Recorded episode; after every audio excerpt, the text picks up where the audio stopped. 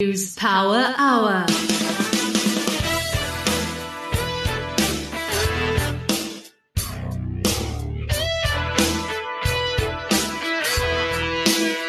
Welcome to the Biz News Power Hour, where we give you the rational perspective on business news that matters. Well, it's a beautiful Thursday here in Cape Town. I'm Nadia Swart here with my business colleague Justin Rowe Roberts for our last show this week. Alec will be speaking to Dr. John Endres, who will be taking over from Dr. Frans Cronje as the new chief executive of the Institute of Race Relations. Dr. Endres will talk about the reasons for his published risk assessment and what we can do about it. They'll also be hearing from Denker Capital's Kokkie Kooyman, who will unpack Nedbank's results and the claims that insurance companies now have to deal with as an aftermath of the week of shame in South Africa. And then finally, our guest commentator this evening is Sasfin's David Shapiro, joining us from New York. And he will be speaking to Alec about the retail markets and how they've been affected by COVID 19. But first, here are the news headlines. BrightRock believes that with every change in life comes opportunity, and the markets aren't any different. The daily movement in the markets mean change for us all, sometimes small, sometimes big. This daily market report is made just for you by BrightRock, the first ever needs meshed life insurance that changes as your life changes. Deputy President David Mabuza is back in the country after his trip to Russia where he sought medical treatment. Mabuza landed back in the country on Wednesday morning, his office confirmed to Times Live. His spokesperson, Matshepo Seedat, said, Mazuba, said Mabuza has resumed his duties. Although Mabuza is said to be back at work, it doesn't appear that he is back at his office at the Union Buildings. According to the Africa report, Mabuza's plane was seen on Wednesday on flight radar heading towards his home province in Mpumalanga. Mabuza in June requested two weeks medical leave from President Cyril Ramaphosa, but ended up spending more than a month in Russia. He landed on Wednesday amid a litany of concerns from the country's citizens and political parties about his continued absence from his duties. Eskom is in talks to raise about 33 billion rand from at least five development finance institutions to help fund its partial exit from coal-fired power generation. The money would be used to help the company repurpose coal power plants into sites that could produce renewable energy, gas-fired electricity, and host battery storage, according to a presentation made to government. Eskom and South Africa are under pressure to cut emissions of greenhouse gases and other pollutants as part of the country are among the world's most polluted and the utility accounts for about two-fifths of the emissions. South Africa is the world's 12th biggest emitter of the climate warming gases and almost all of its power comes from Eskom's fleet of 16 coal-fired plants. So far, 200 million rand has been secured to conduct studies into the closing and conversion of the sites which will affect local communities that depend on them to drive the economy in these areas, areas the presentation showed. A further 16.1 billion rand will form an initial facility to start the program, while another 17 billion rand has been pledged, Eskom said. South Africa's 350 rand social relief grants will start rolling out by month end, Social Development Minister Lindiwe Zulu has announced with applications opening this Friday. Zulu said that it is not an automatic process and urged qualifying individuals to apply. She promised that more pay points will be available for beneficiaries and that the systems have been updated. In previous cases, over 10 million applications were received and even more are expected this time. Zulu said that her department is also in the process of forming a policy to introduce a permanent basic income grant. Just what's going on in the markets today? Thanks, Nods. Uh, the JSE All Share Index was slightly lower at 68,700. In the currency markets, the rand weakened against all the major currencies to 14 rand 37 cents to the dollar, 20 rand to the pound, and 17 rand to the euro. Gold is flat at $1,811 an ounce. A Krugerrand will cost you around 28,000 rand. Brent crude is lower at $70.80 a barrel, and the premier cryptocurrency will put you back 550,000 rand. The JSE was weak on Thursday, mirroring its global peers as investors remained cautious about China's regulatory clampdown on the technology sector. Tech-heavy stocks had staged a rebound for the first time in three days on Wednesday after Chinese media toned down their criticism of the gaming industry. However, Naspers, which owns 29% of Chinese internet giant Tencent via its global investment vehicle Prosus, was on track to follow Tencent weaker in Hong Kong on Thursday after China's Securities Times took aim at the online gaming industry once again, citing teenage addiction and favorable tax treatment. Ethiopia's revived plan to sell a second telecom license to international operators received an early setback as Africa's largest wireless carrier isn't likely to resubmit a bid, according to people familiar with the matter. MTN offered $600 million to enter Africa's second most populous country earlier this year, only to be rejected by the Ethiopian government. And while the state has since adjusted the terms of the auction in pursuit of attracting a higher amount, MTN seeks the investment risk starting to outweigh the benefits, said the people who asked to remain anonymous as the deliberations are not public. This market report was made just for you by BrightRock, the first ever needs meshed life insurance that changes as your life changes.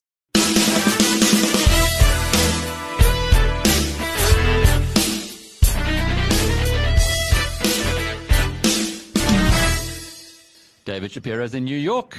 Wow, Dave. Uh, we missed you on Monday and then Tuesday, and then Wednesday. But we we got you on Thursday.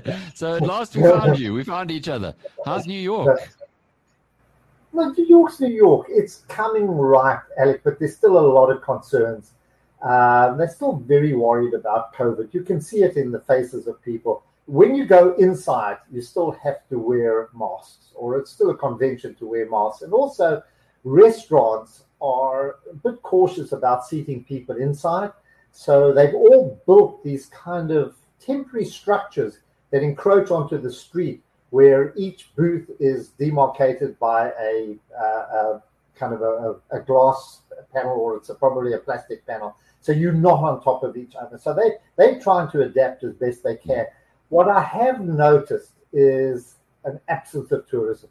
You know, you're not seeing the many, many tourists that you would see at this time of the year in New York you know, you used to see hordes of Europeans and hordes of South Americans coming through. You could pick it up from the different accents and languages and that, and that's absent. So I have no doubt that the retail side uh, has taken a bit of strain, and the other part of it, uh, you know, the tourist side of it, the retail side as well, and of course, um, you know, that's that, that's going to affect the economy. We have seen all along the way, you see closed shops, you know and, and, and big branches, L'Occitane and a number of other um, international houses, you know, where you can see their little shops are being closed. So there are a lot of vacancies in the retail space here. So you say but closed in that it's not just locked up for temporarily; they they're out of business. They're out of business. Yeah. So it could be that tastes are adapting. You know, I mean, people are changing their habits and have got used to e-commerce and that. But I also think it's it's just uh, issues that we're going to face coming out of this pandemic. You know, a lot of changes. So rentals, on the other hand, are going up here, or if not going up, they're holding, and property values are going up. You know, you can see from uh, it might be the season because it's summer and everyone's away, and probably the the retail, uh, sorry, the real estate sector only picks up in, in winter. But it's uh, you know you can pick up that prices now, housing or or apartment prices or housing prices are starting to pick up now. Uh, I'm sure you've been picking it up far away though you might be from us. That the the whole attack now from Beijing has swung against uh, the core of the South African Stock Exchange, uh, Naspers, and particularly through Tencent and the and the gaming. Uh, it it doesn't appear that it's quite the penny has quite dropped yet. Here, it's it's it's kind of uh, the rebound in the share price of Tencent and then uh, a little bit on Naspers as well. It's kind of, well, is it really as serious as people are suggesting? I'd like to get your thoughts. I, I I'm not going to hang around to wait for it. You know, that's what I'm saying. So we've reduced our exposure. Alec, the biggest concern, the biggest worry that we have, or and, and, and, and I'm trying to bring this into practical terms because a lot of our clients have owned Prosus and Naspers for a long time. The, the capital gains uh, liability is enormous, absolutely enormous. I'm talking about um, if you've had these shares for eight, nine, ten years, you, your your capital gains liability is something like uh, you know you, have made ninety percent profit on these. You're, you're up eight or nine fold. So you pay capital gains to get out of it. It's a massive, massive uh, hit. So you've got to measure up the risks versus what you're going to pay in capital gains and whether this is going to pass temporary.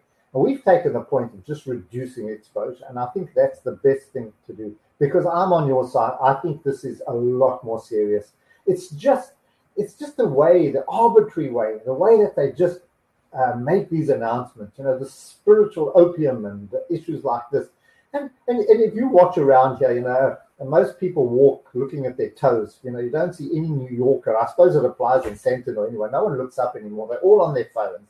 And they pass the time if they're in a waiting room or wherever they are playing games, Candy Crush, you know, Clash of the Titans. I don't know these games at all as well. So, you know, to say it's spiritual opium, it's just and what people use their phones for everything they do from communicating to paying to buying and everything like this. And I think games is just an added extension of that. Whether he's applying, to, whether this is for the youth, you know, who sit for hours and hours playing these games, I don't know. And and having having a grandson that is involved, I mean, that is 14, 50, he talks to his friends like we're talking to each other now when they play a game. So yeah, you're not going outside to kick a soccer ball or you know, that kind of stuff, yeah. but you're still communicating. It's still very much a social issue. But I'm just worried about the way that uh, China is going about this. They give you assurance, one week later, boom, they hit you again. So I think be careful. That you know, I, I'm with you in that. I said, just be careful. This is bigger. You know, the Chinese want to control the way their people act what they do. They don't want they don't want any tall poppies. You know, they don't want to anybody just to get out of line of their authoritarian rules. So I'm I'm I'm very concerned about where this is going. Uh, also, this morning we republished for our premium subscribers a piece in the Wall Street Journal where it's made very clear that the communists love manufacturing and they don't see the internet as much value add and that is a, a they're subsidizing heavily manufacturing. I guess because of the old philosophy that uh, manufacturing and heavy industry employs lots and lots of people. Of course, with ro- robots nowadays, it's, it's not quite the case. But it's it's really a, a mindset that we mm. living in constitutional democracies find very difficult to get our heads around. And I guess as a consequence, maybe we're missing a trick here as investors about not looking through the right glasses. I think you've got to have a relook. I think we've got to have a very, very close relook. And I've, uh, you know, when you go into a country, I always remember Kokkie, and you should talk to Kokkie Kooyman about this. You know, he's, and I'm going back years where he said, you know, you go into a Chinese, uh, you, go, you, you, invest in China, and one day you're talking to the management, next day you ask your phone, they're gone. You know, you just have no idea what's happening next. So, so I, I think you've got it. We don't understand the culture. I think we think we understand the culture. We don't. We don't understand what Chinese communism stands for. Um, we got used to Russian communism you know, because we used to watch all the movies. But I mean, this is a different. This is this is something completely different. And this is a China has been around for uh, thousands of years. We just we still don't understand how they think and what drives it. Um, I, I, I I believed I believe they still want to develop their tech companies. I think they're very proud of their prowess and the technological advancements that they have made. You know, you can challenge, they can challenge you on anything from robotics to, and, and, and also, Alec, the Chinese young people, it's, it's, that's what I can't understand about it because this is their life. You know, they use uh, technology far more than than we do. And I'm talking maybe the richer, you know, the West, if you want to just for a for a definition. Um, they use it for everything and um, far more from e-commerce because they haven't got the malls that that we have. They haven't got the ways, you know, they can't walk down the road to uh, uh, to, to a mall to buy things, so they have to use e-commerce. They use it, you know, that's why they were using it for education because of uh, for, whatever reason. So that, that's where I'm having the difficulty is is weighing up what the Chinese government say and the way they act. But I would rather say, okay, I'm not going to hang around. Let me let me withdraw, and we'll we'll revisit later. You know, we'll revisit this later. But you you know you've got to keep pushing this.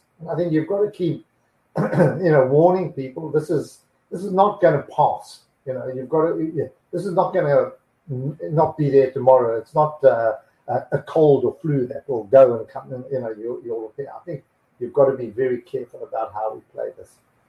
Dave, the anarchy in South Africa during the month of July. I know you've only just arrived in New York and you probably haven't reconnected yet with the people that you know there. But have you got any impression yet of uh, whether this has changed views towards our country? Oh, yeah. Oh, yeah, no doubt. No, they're very concerned because they see it in the same way as uh, you know, the news media focus on those areas. But I think it's just the way that it went about. And those are horrific scenes that went around. So they're very concerned about where South Africa is. And yet, I'm just looking at the market today, banks, retailers, all of these going through the roof. Now, I'm trying to get that in my mind. Maybe your China story or the concerns about this China story, concerns about these issues are now driving people back into SA Inc., into retailers and saying, well, we've got to put the money somewhere. This looks like a decent bet. I'm, I'm guessing at this.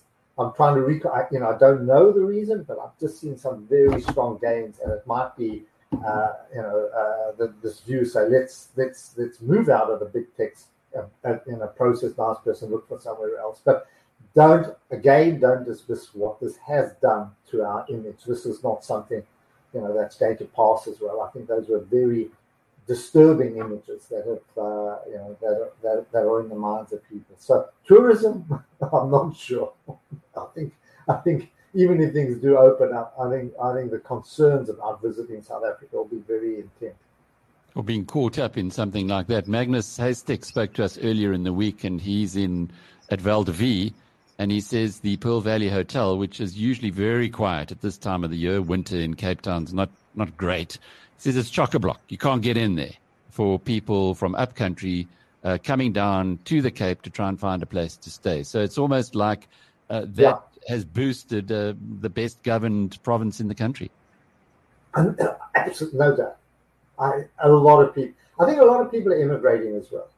I think um, a lot of people must be thinking about the younger people. I don't know where they're going to go whether it's to the UK. Um, certainly, Israel is, you know, a lot of people are going to Israel, uh, making headway towards Australia. You won't get in here. I think this is very, very America is very, very difficult. Uh, but um, but I, I, you know, I think younger people are having a relook. For me, it's got the same image of 1986. You remember that time? I think a lot of people left. Uh, that at that time, they left uh, a lot for Australia If you ask a lot of people, so when did you come? 1986, 1987. And I think we're getting a wave like that as well, which is concerning. So, what would you be whispering in Cyril's ear uh, to try and reverse this brain drain and, and loss of uh, taxpayers, particularly the, the youth who, who are, if you take them on a discounted cash flow basis, are so valuable uh, as part of the tax base? And, and we're suffering you know, we don't realize that we're suffering from the effects as well of those people who left in the 70s, the 80s, and, and, and thereafter. The average age of the Jewish community, and sorry if I'm talking about this, is now, I think, in their 60s. The average age is in their 60s. Yeah. That's so horrific. What it means, so have all the all the kids and the grandkids left? Wow. We ask the question: Why are there so many Jewish deaths at the moment. Why, you know, from we couldn't reconcile it. And one of the stories and one of the, the responses was, well, the average age is now so much more older, and that's why you're seeing a lot more because uh, it, it seems like a lot more. And, and what that shows you is how much of the community, how many younger people are no longer there. Now, I'm only using that as an example where it's been measured.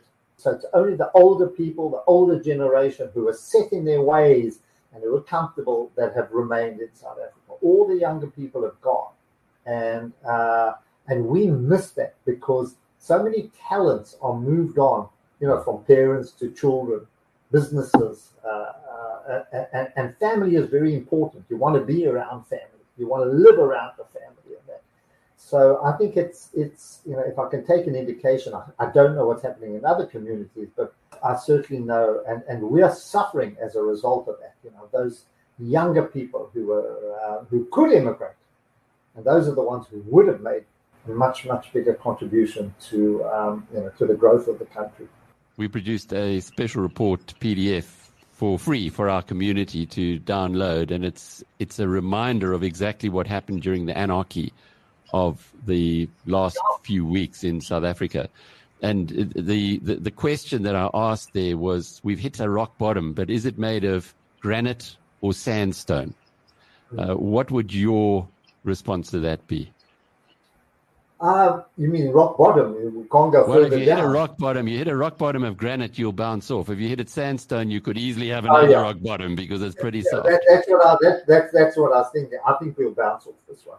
I think Mhm. people have uh, have realized, and, and nobody wants to go through this again. We don't want to see those images. And and, and Alec, the other point is that business has got to start talking. You know what I mean? Business has to start talking. We can't just accept this. And somewhere along the line, they've also got to uh, make their views known. You know, don't just talk uh, around a dinner table. You've got to make those, you know, um, those voices known, and to government, and you've got to force them through. And uh, we haven't done it for generations. Um, I'm always sorry that even in the apartheid years, business was very compliant, easily malleable, and, and never really put their views across because it suited them to a point of view. But I think you can't do that anymore. You know what I mean? There's you've, you've also got to now start to drive it, and and and um, you know, the time for bowing is gone. You're listening to the Biz News Power Hour brought to you by the team at biznews.com. John Endres is with the Institute for Race Relations. People forget that you guys are, she, coming up to 100 years old now. It's quite extraordinary when you look at the IRR and the work that it's done over so many years and so much good work. John, how did you get involved? Uh, I met Frans many, many years ago when I was working for a funding organization that worked with the Institute of Race Relations. Uh, and I think Frans had just joined the IRR. Um, I was on the other side of the table, so to speak. And uh, yeah, we, we got to know each other then. Uh, I worked with the IRR in my role at that organization and have continued working with it over the years since then. And the quality of the uh, products that you guys put out, uh, not everybody agrees with it, but certainly it's always opens minds and, uh, and, and gets you thinking. I suppose that's what a think tank is all about. That's what it should be. Um, and I think with think tanks, there's always the risk that they become too academic um, and you know start talking to themselves and their their own closed audiences rather than getting out into the broader world. And I think this is something the IR has been very good at doing, is uh, breaking out of that closed uh, environment and making sure that the message gets out into the broader public. And there I must, of course, uh, pay tribute to the amazing colleagues and co-workers we have at the Institute um, who are prodigious, um, very, very smart, and really uh, deliver amazing insights every single day. Indeed. And right now, the insights that you've been delivering are to do with China.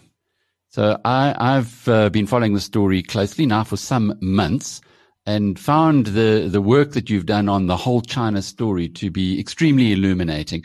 Maybe we can go back a little because, uh, what was it? More than two decades ago, Deng Xiaoping said, it doesn't matter what color the cat is as long as it catches mice. In other words, we might have a communist state, but we can introduce free enterprise in the economy. Is that being rolled back now? Because we certainly have seen some uh, some very different approaches recently from the from Beijing towards capitalists. Yes, I, I think that uh, China still very much sees the benefits of, of capitalism, but maybe is getting a bit worried about where it might lead in terms of social freedoms and the spreading of ideas. And this is the common thread of the uh, crackdowns and the regulatory initiatives we've seen from the Chinese government in recent weeks. Uh, they are very much looking at companies that are in the information space. So it is educational companies, uh, streaming service companies, messaging companies um, that all promote the flow of ideas. And that, of course, is the greatest risk that exists for a, a closed um, and restrictive regime is that people start getting the wrong kinds of ideas. And so if you're that kind of government, you have to make very sure that you keep a tight lid, a tight rein on those ideas uh, and ensure that the companies that enable them to spread know who the boss is. And I think this is really what, what this is about. It's the Chinese government showing the companies that it is the boss, it is in charge, and it will not tolerate any risks or, or threats from the private sector. Did this all begin with the Hong Kong uh, protests that have now been going on for some years and landed a lot of people behind bars? Yes, I think it is linked to that. Um, and in, in, the case of Hong Kong, that was uh, a little bastion or a little outpost of freedom, I think. Uh, within China, uh, you know, partly independent, autonomous, but I think very much a thorn in the Chinese government side. And ultimately, the Chinese government uh, decided that enough was enough and it was cracking down, which it did with um, the expected efficiency, I think, and ruthlessness. And uh, the the plucky, uh, you know, Hong Kong Islanders who put up a brave resistance, I think, ultimately were no match for the for the might of, of the Chinese state which is um, disappointing and sad. Um, but I think you're, you're correct in assessing that as a kind of turning point where uh, China decided to stop playing games, stop playing around, and become quite serious about asserting its dominance. It seemed to start in the uh, business sphere with uh, Jack Ma and Alibaba. Uh, that what uh, sparked that? Well, it, it, it's uh, a little bit unclear, but I, I, I, think that the reason why the government took aim at Alibaba was that uh, Jack Ma was building up something like a rival center of power. He was becoming so powerful as China's wealthiest man uh, with a, a, hugely successful company to his name. And he also started becoming quite outspoken in his criticism of the government. Um, he started expressing himself quite freely on the international stage. Uh, and I think that that uh, led to a point where the government thought that it was becoming a bit much and decided to rein him in and did so um, quite dramatically and effectively. And I think that was the starting point of the process that we still see unfolding now, where the government uh, demonstrated that your wealth, your influence, your power, your success, your business acumen offer no protection against uh, this state. And in the risk note, which we published earlier this week, we also mentioned the case of um, a pig farmer in China, which on the face of it sounds like you know uh, an amusing anecdote that uh, there's a fight between a pig farmer and, and the Chinese government. But of course, the point is that this was not just any pig farmer. This was a multi-billionaire, a very, very wealthy businessman with a, a large business empire who had been um, expressing support for dissidents and supporting human rights lawyers, and also fell afoul of the government for that reason, and was sentenced to a draconian 18 years in prison um, for uh, having spoken up and for causing trouble effectively.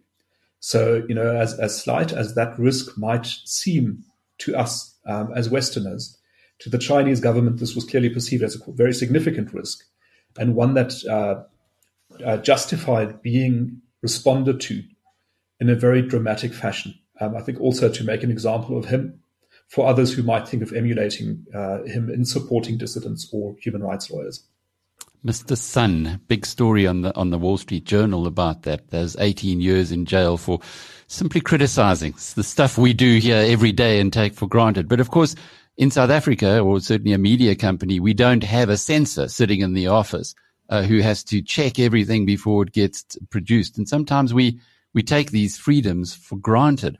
Uh, South Africa's connection, though, in this is through Naspers, which bought um, 50% of Tencent. I think it was back in 2000 or 2001, paid $30 million. It's now worth billions of hundreds of billions of dollars. It's been a, a huge success story.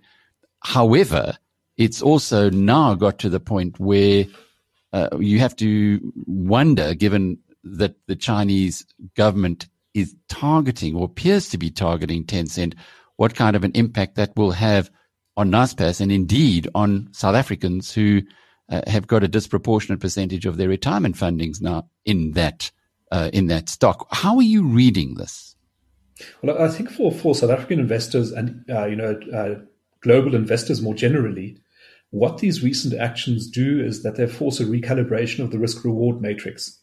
And China has been such an attractive market because of its extraordinary growth rates. Uh, it's, it's, it's enormous market that everybody wanted to pile into it, you know, make sure that they got a piece of the action.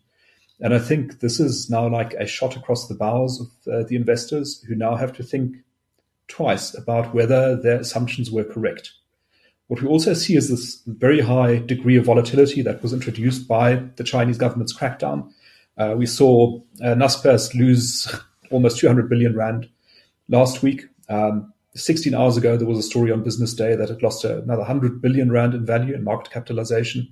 But then three hours ago today, the value was up again. So it's, it's, it's turning into a roller coaster. Um, and obviously, what, what is happening here is that it's very hard to read what the intention of the Chinese government is and whether it is only uh, putting out warnings or actually cracking down. And investors don't quite know what to make of this. And therefore, they run away and then they run back to get another piece and then they run away again. Um, and that to and fro is increasing the volatility in the market. Um, again, it is, I think, noteworthy that the Chinese government is willing to accept these consequences. Um, it is willing to accept volatility and the destruction, the destruction of economic value, um, if that is required in order to make sure that it asserts its authority. Kokkie Kooyman is from Denker Capital. He's also the country's number one man when it comes to financial services. And we have had a lot of things to talk about today, Kokkie. I want to start in the most important thing, and, and uh, I'm not sure how close you are to this, but the chaos that occurred during the anarchy in South Africa yeah. has had a knock on effect on the psyche of South Africans. But what about the companies? Uh, we, we spoke with Gerrie Fourie earlier this week from Capitec, and he was talking about hundreds of ATMs that have been bombed, he said, out of the walls. But, but what about things like insurance uh, uh, uh companies, even perhaps the deaths, the people who couldn't get their vaccines, so as a consequence might have succumbed to COVID 19? That we're also hearing from the life insurance companies that their claims are skyrocketing. From a, from a financial, economic perspective, are you, have you got any feel on, on what's going on there? Yeah, well, um, the the advantage in South Africa in terms on the insurance side is that we've got an institution called Sasria, and Sasria is an independent insurer, um, and what generally always when you take out an insurance on property on there's always a Sasria, Sasria insurance attached to that. Um, and it's obviously never been used on the scale we've never seen anything like this in South Africa causing this amount of damage so Sasria has over the years built up very large uh, reserves um, and uh, made a statement during this week uh, that it will be able to pay out and actually process claims fairly quickly. Um, so the claims are handled through your normal insurer who actually insured you with Sasria on your behalf. And then Sasria have what we got, uh, what we call a, um, um, a reserve, a, um, an excess uh, uh, insurance with overseas in insurers. In other words, if the claims go more than 15 billion rand, then SCOR or Allianz or Munich Re pick up the tab for that. So Sasria picks up the first amount, um, and then um, the the reinsurers pick up the the excess. So in in that regard, uh, for those who have lost uh, physical assets and have suffered physical damage and financial damage, uh, they will be paid out. Uh, if obviously the, premiums and so are up to date. So it doesn't really impact the insurance industry in South Africa because Sasria stands outside the insurance industry. Well, that's very good news indeed, because when we had a look at the Sasria balance sheet in the immediate aftermath of the anarchy, they only had 6 billion rand in net assets. But we then subsequently heard that 50 billion had been transferred to Treasury, but now, and Treasury yeah. is quite happy to, uh, to, to make up any shortfall between that and what you described in the reinsurance. Good news all round yeah. by, by business owners who might have thought they uh, weren't going to be getting compensated. Yeah. So the larger the claim, the longer you wait for being compensated, which makes sense because obviously then it's got to be properly um, yeah, investigated. But but the, the smaller claims, the normal claims, um, it, you know, I think I saw uh, within sort of within the month. It's actually fairly quick payout. Uh, and but you are right in the, in what you said just now. The government is obviously helping out as well in in making up for the shortfall that Sasria has that the reinsurers don't cover. Well, I guess they should. So in other words, the reinsurers and the government, which in the end is the taxpayer again, which pays for it. Yeah, but at least the, the government is making good, given it, that it had a, a, a huge windfall uh, around 20 years ago from Sasria. Uh, Kokkie, what about the life claims, though? Are you getting any feedback from the life officers? Because we've seen COVID has really hit South Africa hard. Yeah, nothing yet. Uh, and Liberty is the company that reported post the event and didn't say much about it. In fact, uh, not really mentioned. Uh, obviously, they've been boosting reserves uh, for um, for COVID-related uh, death claims. Um, and I suppose regarding uh, compared to COVID, this is fairly small. I mean, the psychological impact is massive, but in terms of the number of deaths, it is fairly small. Um, so yeah, I don't think you'll see it on the on the life insurance side. We had a trading update today from Nedbank. Banking shares went uh, stronger as a consequence of that. Uh, obviously, they only do that when the news that came out was better than anticipated. Did it surprise you? Yeah. Um, funny enough, the, the, share price movement surprised me. Uh, I actually checked in our forecast, and it's and it's quite close to what Nedbank eventually now say the range. Um, you know, we had more or less 140 percent up for for Nedbank.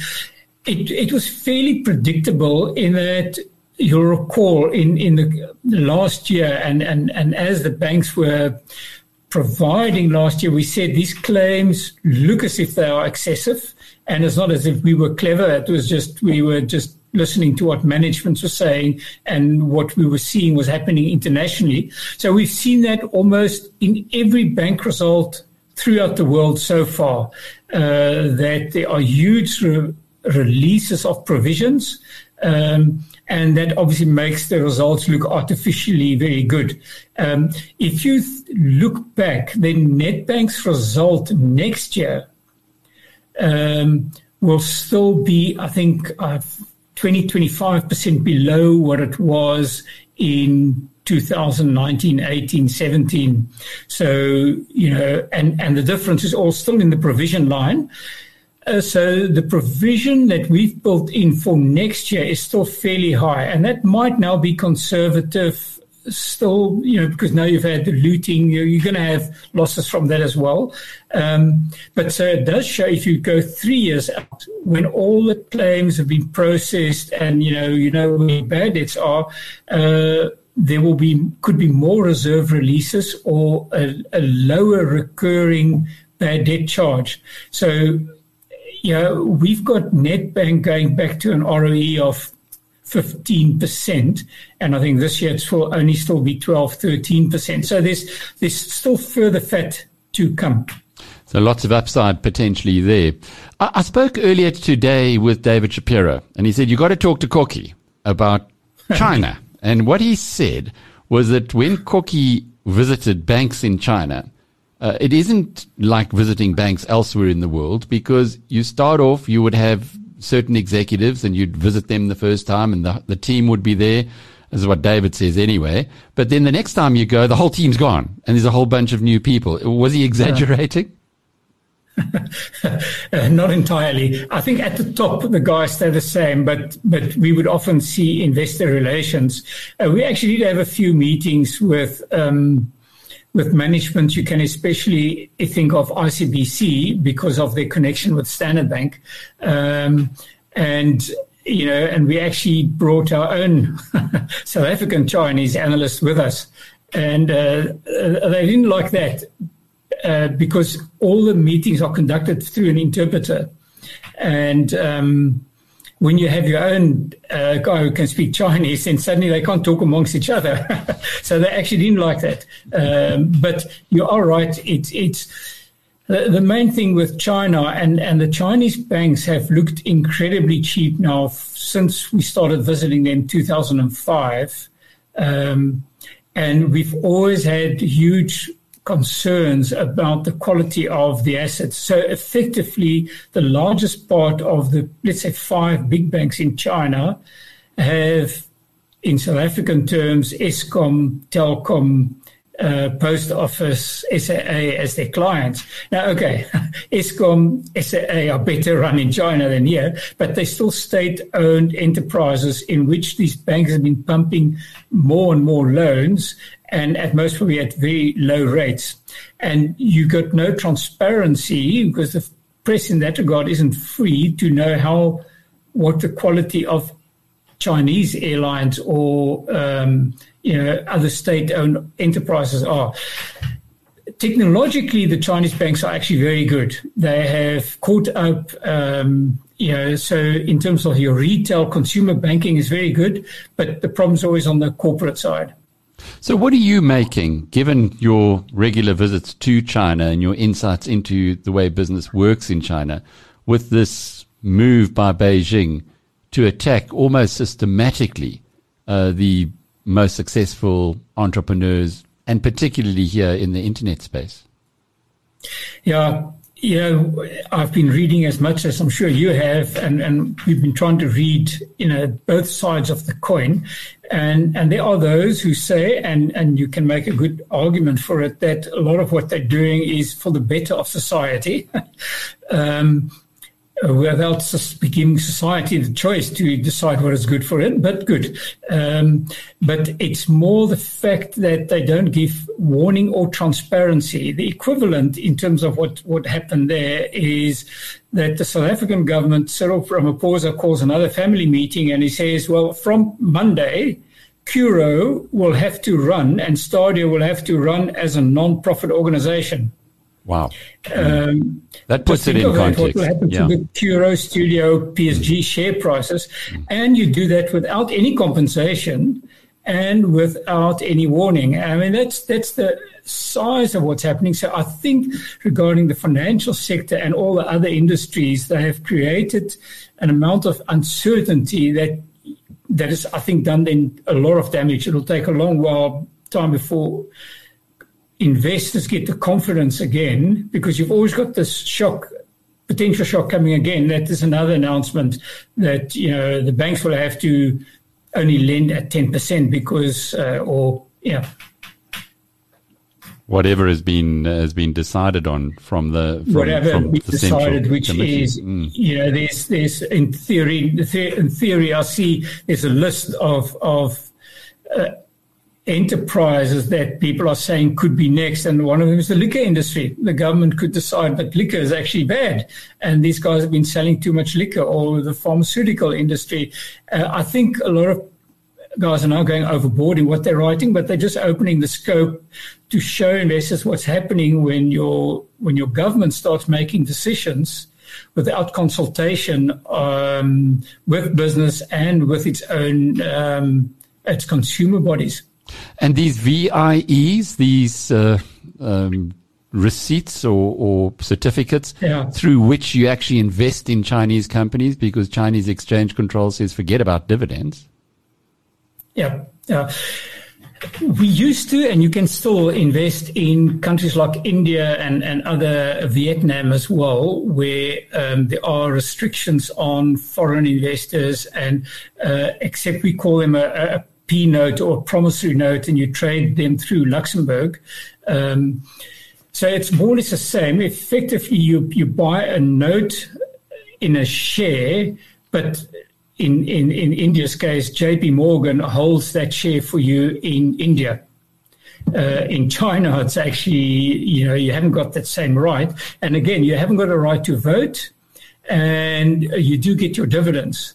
Uh, and that's why most investors, we ourselves, when we started investing in India, we did this for a short period, six months, until we could open our own account in, in India. And so now when you invest in India, you actually buy shares in Indian companies that you have with an Indian accountant with yeah it's, it's all but in China it's you have actually no rights you actually have a note which the government can revoke. And yeah, in terms of all the all the focus now on, on ESG in terms of G of corporate governance, I don't that can't give you a very high score uh, in your mutual fund that you're holding these Chinese companies in.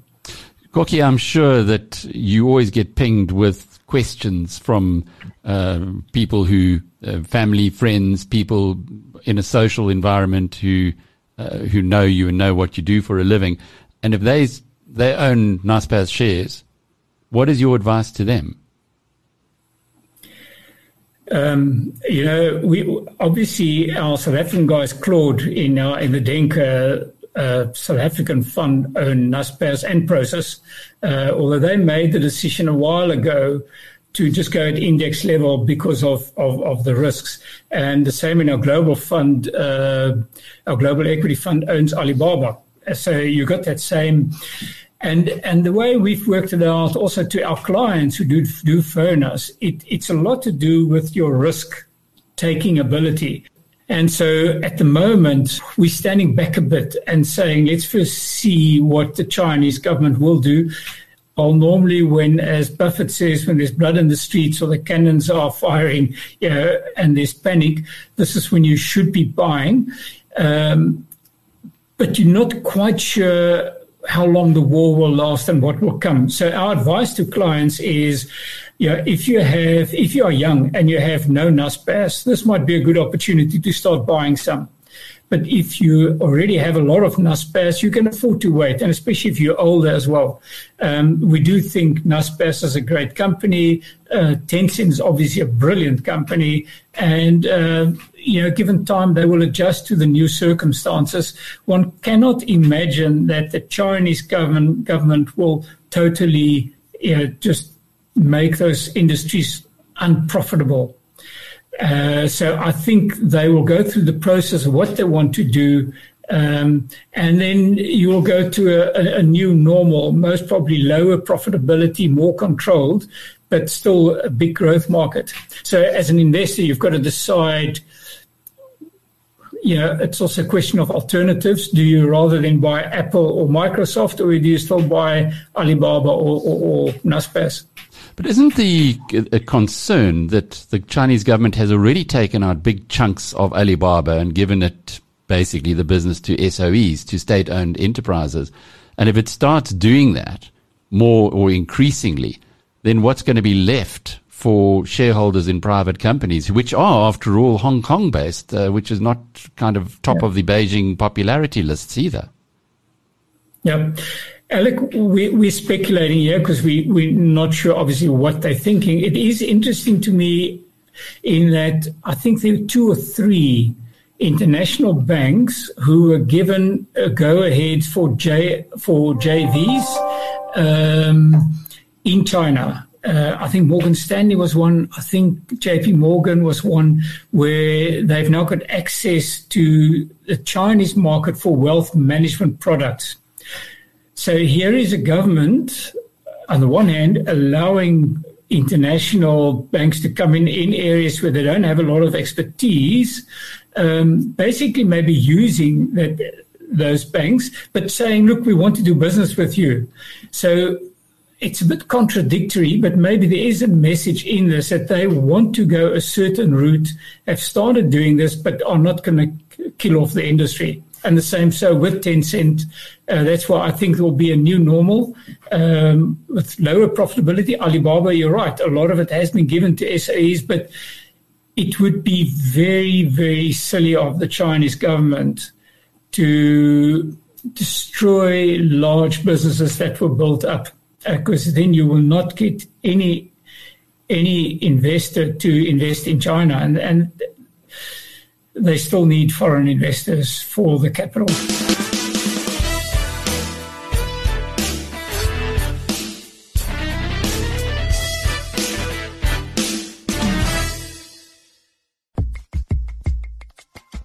Today is Thursday, August 5th. This is your FT News Briefing. The world's stock of negative yielding debt is on its way to reaching record heights. SoftBank is opening up its wallet again, and DoorDash is stepping foot on European soil. Plus, many younger people in China have hit their limit when it comes to stressful lifestyles. The government sees this as a threat. The real irony of this thing is that the people who are supposed to be enjoying the Chinese dream are now in the midst of this hamster wheel. It really is a bit of a living hell. We'll tell you how Beijing is trying to make the lives of young people easier. I'm Marc Filippino, and here's the news you need.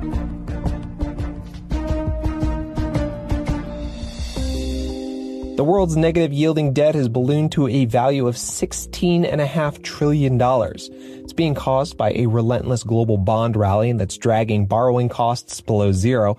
And this has really blindsided a lot of investors. They were counting on an economic rebound from the pandemic and rising inflation to lift long-term borrowing costs. Negative yields mean investors are willing to pay for the opportunity to lend their funds. Those who hold this debt to maturity are guaranteed to make a loss. The more than $16.5 trillion of negative yielding debt is the highest mark in six months. And according to an index by Barclays, it's not far off from the record of more than 18 trillion that was set in December. A lot of fund managers who continue to expect a rebound in yields plan to ride out the summer lull before renewing their bearish positions.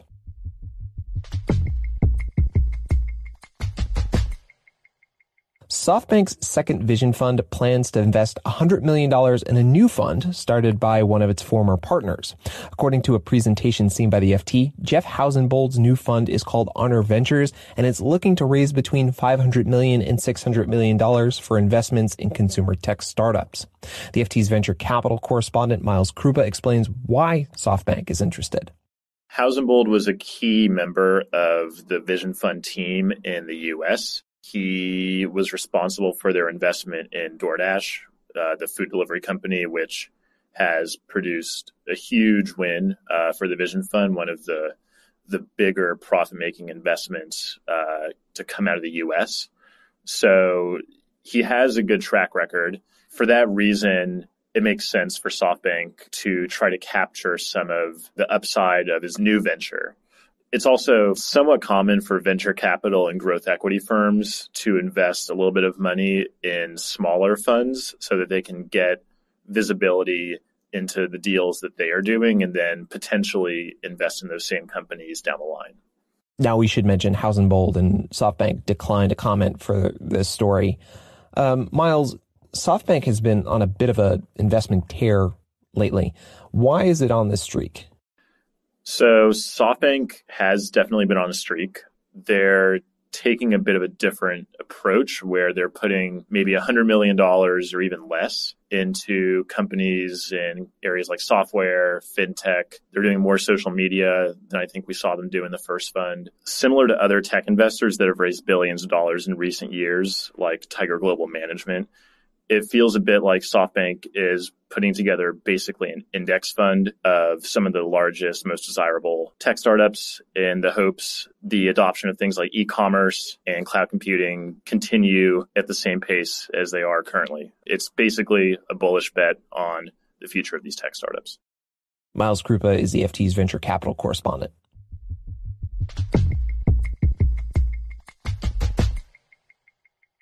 Now, as Miles mentioned, Housenbold did wonders when he oversaw DoorDash. And yesterday we found out that the U.S. food delivery company is making its first investment in Europe. DoorDash is taking a stake in the fast-growing Berlin-based grocery delivery app called Gorillas. Sources tell the FT that Gorillas was seeking to raise hundreds of millions of dollars in new funding at a valuation of about two and a half billion dollars, way lower than the originally intended price tag. These sources said DoorDash had indicated interest in joining the round. According to the people familiar with the plans, the deal has not yet been finalized, but it could close later this month. It's still unclear how big DoorDash's stake in Gorillas is.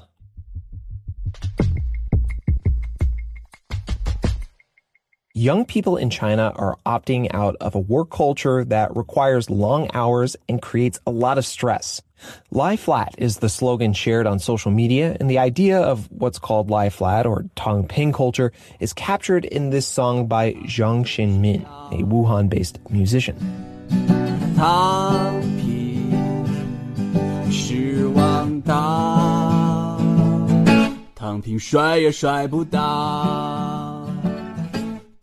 It's a message that has the authorities in Beijing worried, says our global China editor James King.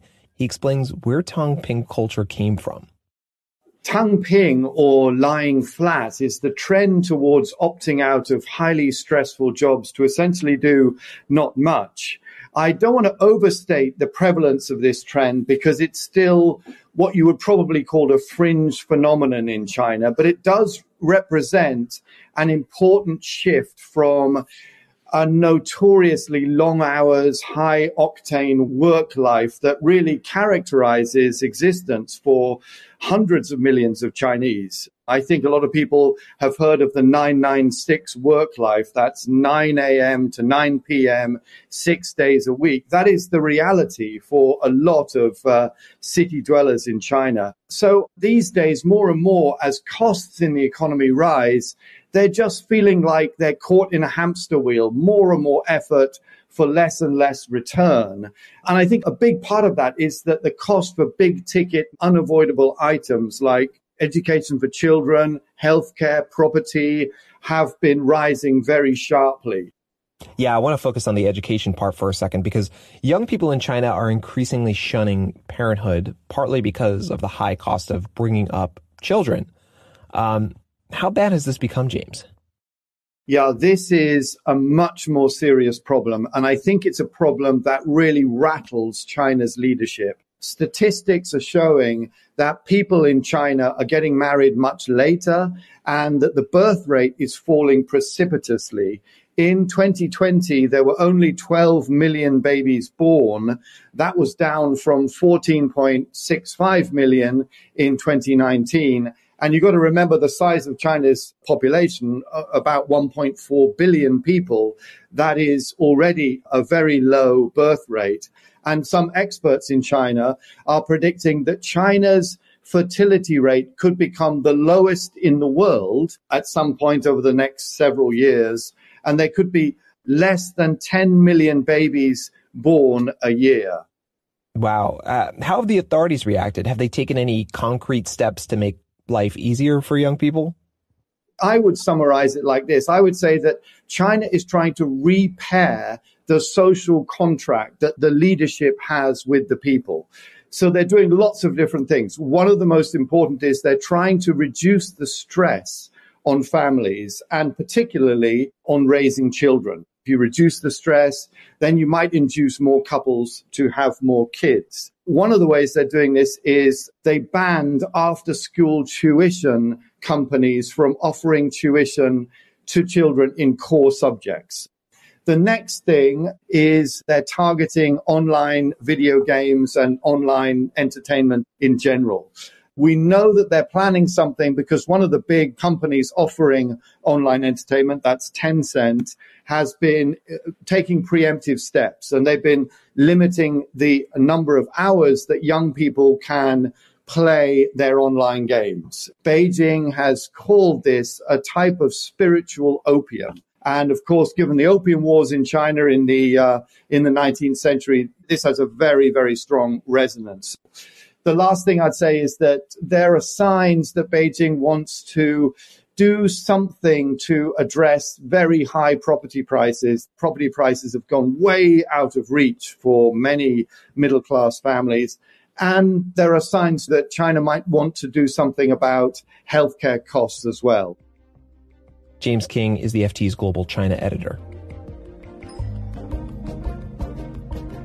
You can read more on all of these stories at FT.com. This has been your daily FT News Briefing. Make sure you check back tomorrow for the latest business news.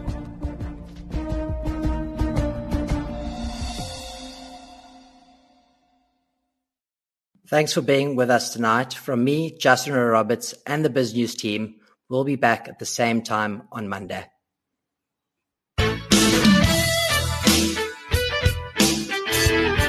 You've been listening to the Power Hour brought to you by the team at BizNews.